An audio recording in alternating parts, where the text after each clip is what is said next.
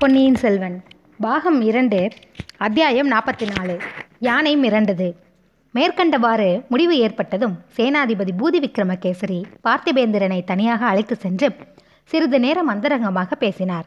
பின்னர் தம்முடன் வந்த படை வீரர்களுக்கு தனித்தனியே சில கட்டளைகளை பிறப்பித்தார். பார்த்திபேந்திரன் இளவரசரிடம் விடை பெற்று கொண்டான். ஐயா, நான் வந்த காரியம் நிறைவேறாமல் வெறுங்கையோடு திரும்புகிறேன்.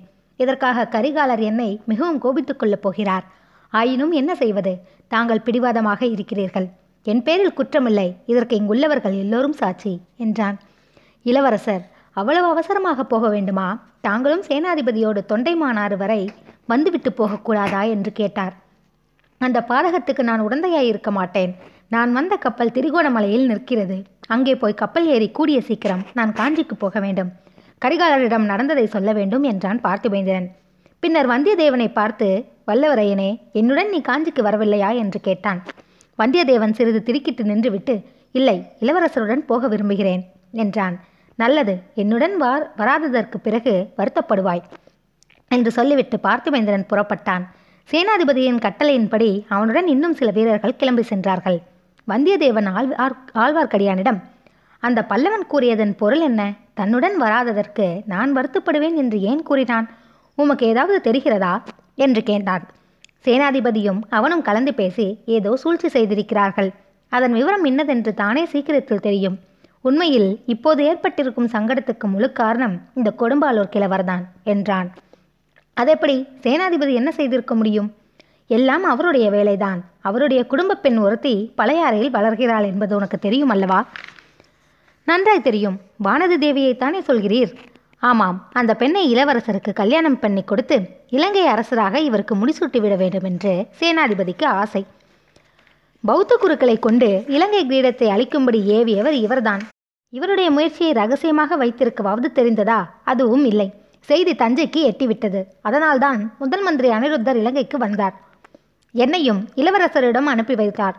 வந்தியத்தேவா, எது எப்படியானாலும் நம்முடைய உயிரை நாம் பத்திரமாக காப்பாற்றிக் கொள்ள வேண்டும். இளவரசர் இலங்கை சிம்மாசனத்தை ஏற்க மறுத்தது பற்றி நீயும் நானும் தஞ்சையில் சாட்சி சொல்லும்படி நேரிடலாம். இதற்குள் சேனாதிபதியின் காரியங்கள் முடிந்துவிட்டன. அவருடன் வந்திருந்த படை வீரர்களில் நாலு பேரை தவிர மற்றவர்கள் எல்லோரும் வெவ்வேறு திசையில் புறப்பட்டு சென்றார்கள். கடைசியாக இளவரசரின் கோஷ்டியும் புறப்பட்டது. இளவரசர், சேனாதிபதி, வந்தியத்தேவன், ஆழ்வார்க்கடியான் இவர்களுடனே மேற்கூறிய நாலு வீரர்களும் உயர்ந்த சாதி குதிரைகள் மீதேறி வடதிசை நோக்கி புறப்பட்டார்கள்.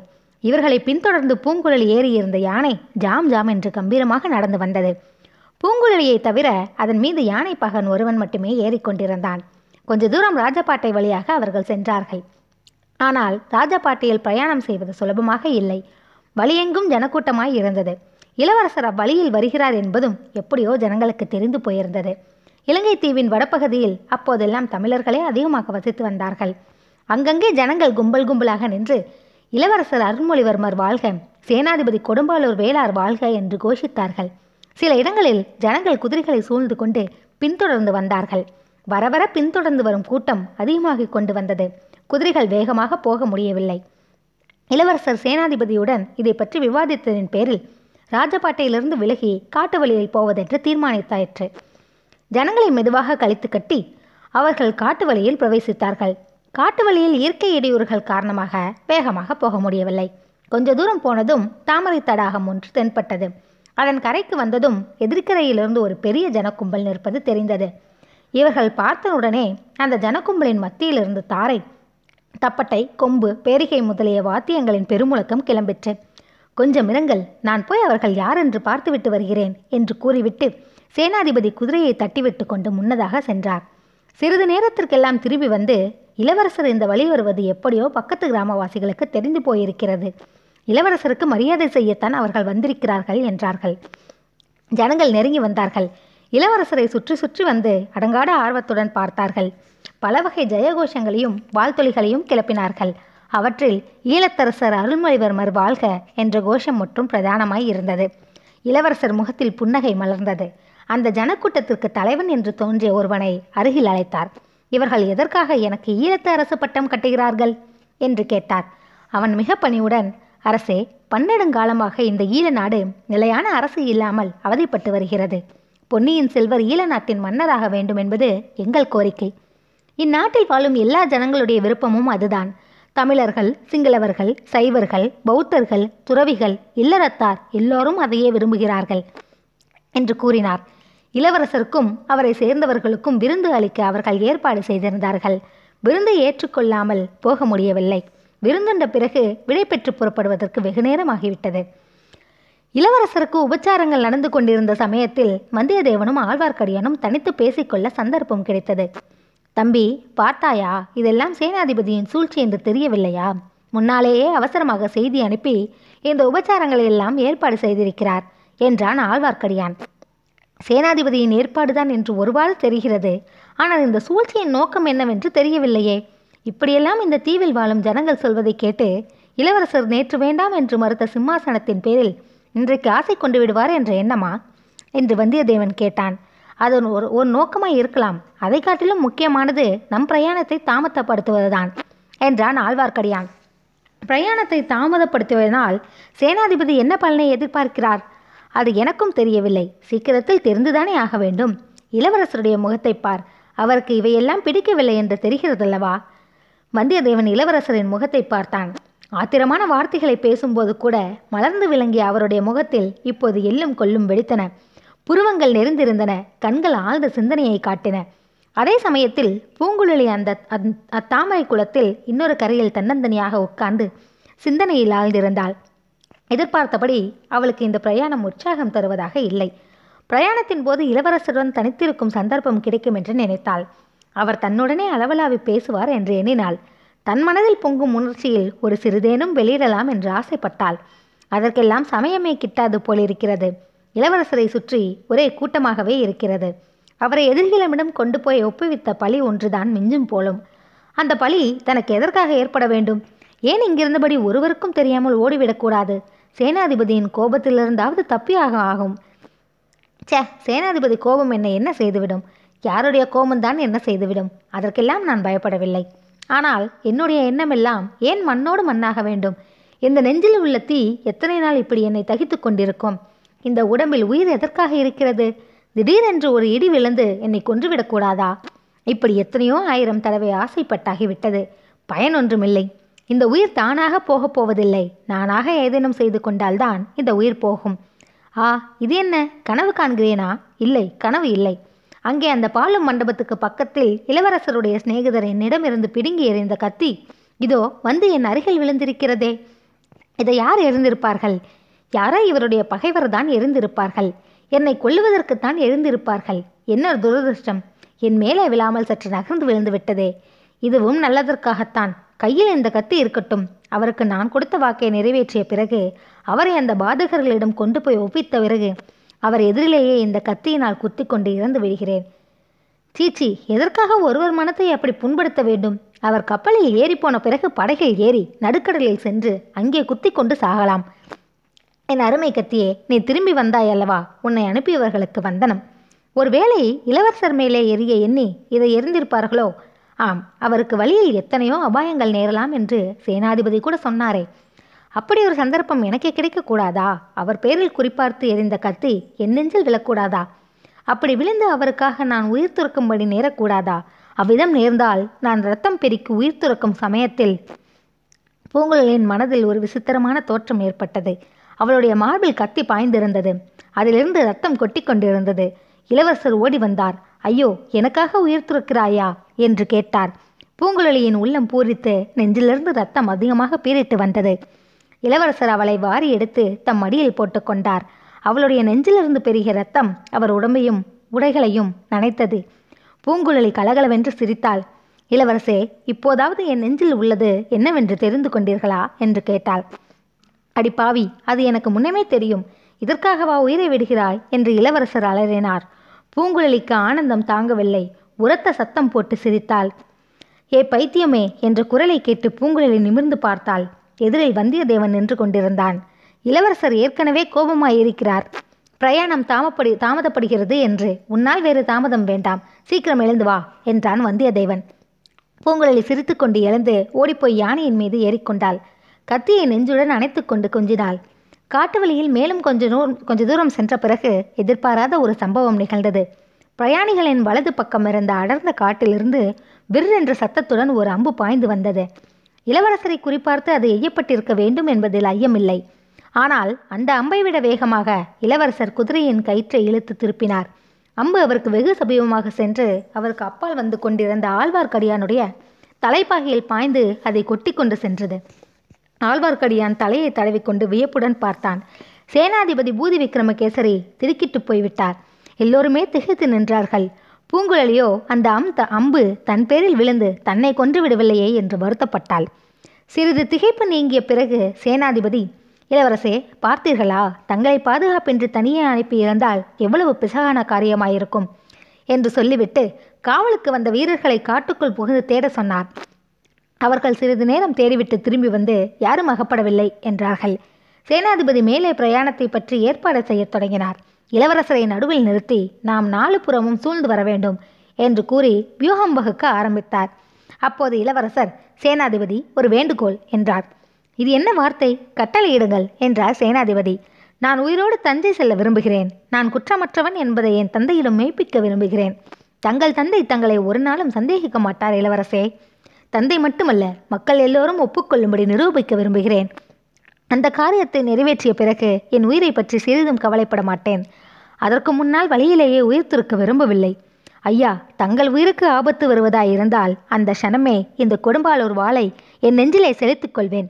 அதில் ஒன்றும் பயனில்லை. சோழ நாடு மகத்தான நஷ்டம் அடையும்.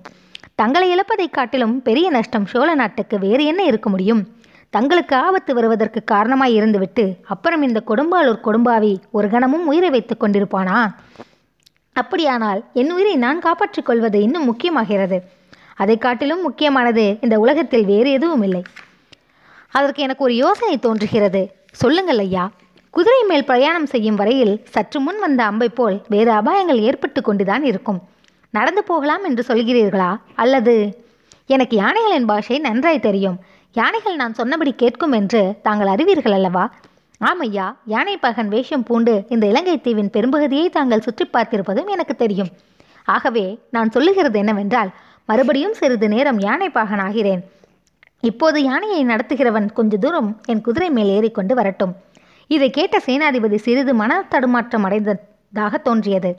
இளவரசருடைய யோசனைக்கு யாராவது ஆட்சேபம் சொல்ல மாட்டார்களா என்று அவளுடன் சுற்றும் முற்றும் பார்த்தார். ஆனால் எல்லோரும் கம் என்றிருந்தார்கள். ஐயா, யானை பாகனுக்கு குதிரை ஏற தெரியுமோ என்னமோ? தெரியாவிட்டால் நடந்து திரும்பி போகட்டும். அந்த பெண் பெரிய ச சங்கோஜியாய் இருக்கிறாரே. அவள் தங்களுக்கு சரிசமமாக யானை மீது உட்கமா உட்கார மாட்டேன் என்று சொன்னால் கீழே குதித்து நடந்து வரட்டும். தங்கள் சித்தம் இளவரசே. இளவரசர் உடனே குதிரை மீதிருந்து குதித்தார். யானையின் அருகில் சென்றார். பூங்குழலியின் கரிய கண்கள் ஆர்வத்தினால் நீண்டு வியப்பினால் அகன்று அவரை நோக்கின. யானை பாகனை இறக்கிவிட்டு தாம் யானை மீது பாய்ந்து அதன் கழுத்தில் உட்கார்ந்து கொண்டார். தடைப்பட்ட பிரயாணம் மறுபடியும் ஆரம்பமாகியது. பூங்குழலி புலங்காகிதம் அடைந்தாள். யானையின் முதுகின் மேலிருந்து மேகங்களின் மீது பாய்ந்தாள். வானவெளியில் உலாவினாள். சொர்க்கத்தை எட்டி பார்த்து அதனை விவரிக்க முடியாத இன்ப சுகத்தின் இயல்பு இதுவென்பதை ஒருவாறு உணர்ந்து அறிந்தாள். ஆஹா, இது என்ன தேவகானமா? இவ்வளவு இன்பமாய் இருக்கிறதே. இல்லை, தேவகானத்துக்கு இவ்வளவு இனிமை ஏது? இளவரசர் அல்லவா பேசுகிறார். சமுத்ரகுமாரி, என்னுடன் இந்த யானை மீது தனியாக இருப்பது உனக்கு அருவருப்பாய் இருக்கிறதா? ஏழு ஜன்மங்களில் நான் செய்த தவத்தினால் இந்த பாக்கியம் எனக்கு கிட்டி இருக்கிறது பிரபு. திடீரென்று இந்த யானைக்கு மதம் பிடித்து இது ஓட ஆரம்பித்தால் நீ பயப்படுவாயா? தாங்கள் பக்கத்தில் இருக்கும்போது வானம் இழுந்து விழுந்தாலும் பயப்பட மாட்டேன் ஐயா. உன் படகை எங்கே விட்டுவிட்டு வந்திருக்கிறாய் பூங்குழலி? யானை இரவு துறைக்கு சமீபத்தில் ஐயா. இக்கரையிலா அக்கறையிலா? அக்கறையிலே தான் படகை நிறுத்த தனி இடம் கிடைத்தது. அங்கேயே படகை நிறுத்திவிட்டு வந்தேன். யானை இரவு துறையை எப்படி கடந்து வந்தாய்? நான் வரும்போது கடல் நீர் மிகவும் குறைவாய் இருந்தது. ஆகையால் பெரும்பாலும் நடந்தே வந்தேன். கொஞ்சம் நீந்தியும் வந்தேன். இப்போது இந்த யானை கடலில் இறங்கி சென்றால் பயப்படுவாயா? கடலிலேயே என்னை தள்ளிவிட்டாலும் கவலை இல்லை. நான் தான் சமுத்திரகுமாரி ஆயிற்றே. தாங்கள் தானே பெயர் கொடுத்தீர்கள். உன் படகு இருக்குமிடம் சென்றதும் அதில் நாம் ஏறிக்கொள்வோம். நீதான் படகு தள்ளி கொண்டு வர வேண்டும். இரண்டு பேரையும் வைத்து தள்ள முடியும் அல்லவா? பத்து வயது முதல் துடுப்பு பிடித்த கரங்கள் இவை பிரபு. அரண்மனை பெண்களைப் போல் மலரினும் மிருதுவான கரங்கள் அல்ல. தங்கள் சிநேகிதர் வந்தியத்தேவரை வைத்து தள்ளி வந்ததை அவர் சொல்லவில்லையா? சொன்னார். ஆனால் இன்று அதைவிட வேகமாக தள்ள வேண்டும். தொண்டமானாற்றின் முகத்துவாரத்துக்கு அதிசீக்கிரமாய் போய் சேர வேண்டும். இளவரசே, அவ்வளவு கொடூரமான காரியத்தை என்னை ஏன் செய்ய சொல்கிறீர்கள்? தங்களை சிறைப்படாமல் தப்பு வைப்பதற்காக ஓடோடியும் வந்தேன். சிறைப்பிடித்து வந்திருப்பவர்களிடம் தங்களை கொண்டு போய் ஒப்புவிக்கும்படி பணிக்கிறீர்கள். இந்த ஏழையின் பேரில் ஏன் இவ்வளவு கொடூரம்? பூங்குழலி, என் தந்தை சக்கரவர்த்தி நோய்வாய்ப்பட்டிருப்பது உனக்கு தெரியுமல்லவா? தெரியும் ஐயா. வானத்தில் சிலனாக வால் நட்சத்திரம் தோன்றுவது பற்றி ஜனங்கள் பேசிக்கொள்வதும் எனக்கு தெரியும். எந்த நொடி போதிலும் என் தந்தையின் வானால் முடிவு முடிவுறக்கூடும் அல்லவா? பூங்குழலி மௌனமாய் இருந்தார்.